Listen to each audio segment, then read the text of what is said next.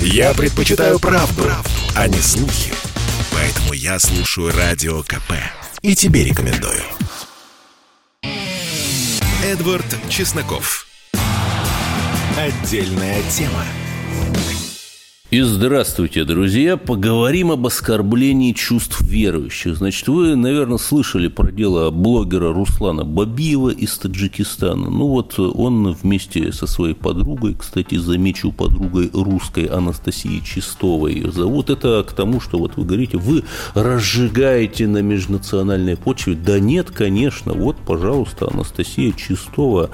Позор ей. И Руслану Бабиеву, конечно, тоже позор. Они сделали такую, ну, как как им кажется, креативную фотосессию на фоне храма Христа Спасителя, где вот эта самая подруга в милицейской форме что-то такое там имитировала. Я не буду даже говорить, что. Ну, 10 месяцев назначил им суд лишения свободы. Причем, что интересно, э, суд по аналогичному делу, тоже об оскорблении чувств верующих, продолжается против 22-летней Лолиты Богдановой. Боже, какие у них у всех пошлые имена жена, это вот э, молодая россиянка, конечно же, оголила свои перси, опять-таки на фоне храма Василия Блаженного. Ну, господи, было бы там что смотреть. Но она сейчас под подпиской не выйдете, суд продолжается. И ладно, два события, это просто два события. А вот три события – это тренд.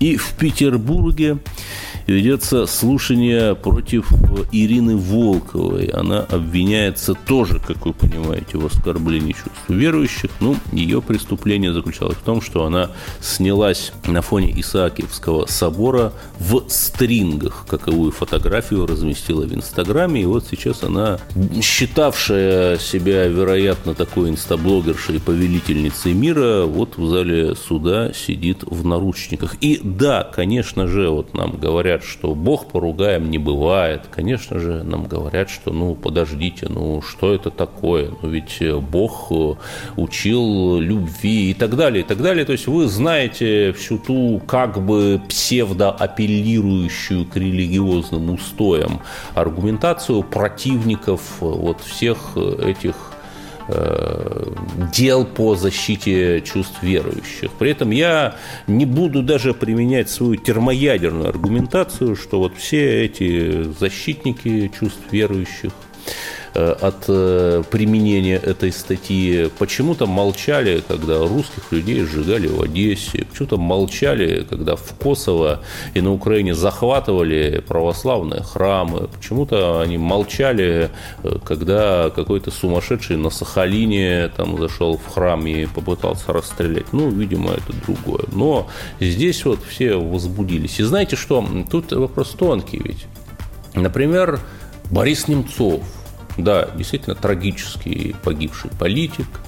И его сторонники, ну там Максим Кац и другие, очень долгое время выставляли э, на мосту, где убили Немцова, цветы и даже там собрали деньги на то, чтобы там цветы находились. Но наша оппозиция все время собирает деньги, правда, забывает потом показать финансовую отчетность. И потом э, приходили биороботы э, из местного ЖЭКа и убирали эти цветы. И как же все возмущались, говорили, что ну это такая вот э, злобная акция, провокация.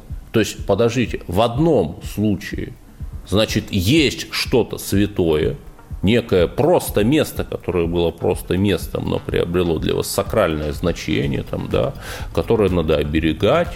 И в другом случае вы отказываете людям, вашим согражданам, в праве оберегать вот то, что они считают сакральным. И тут ведь вопрос тонкий. Или вы признаете, что вот есть что-то такое, что нельзя оскорблять, там память о Немцове, или память об Иисусе Христе. Или вы признаете, что все на свете тленно и можно над всем глумиться, но тогда тлен и вы, и ваши идеи тоже ничего не стоят. Ведь никто не готов за них умереть.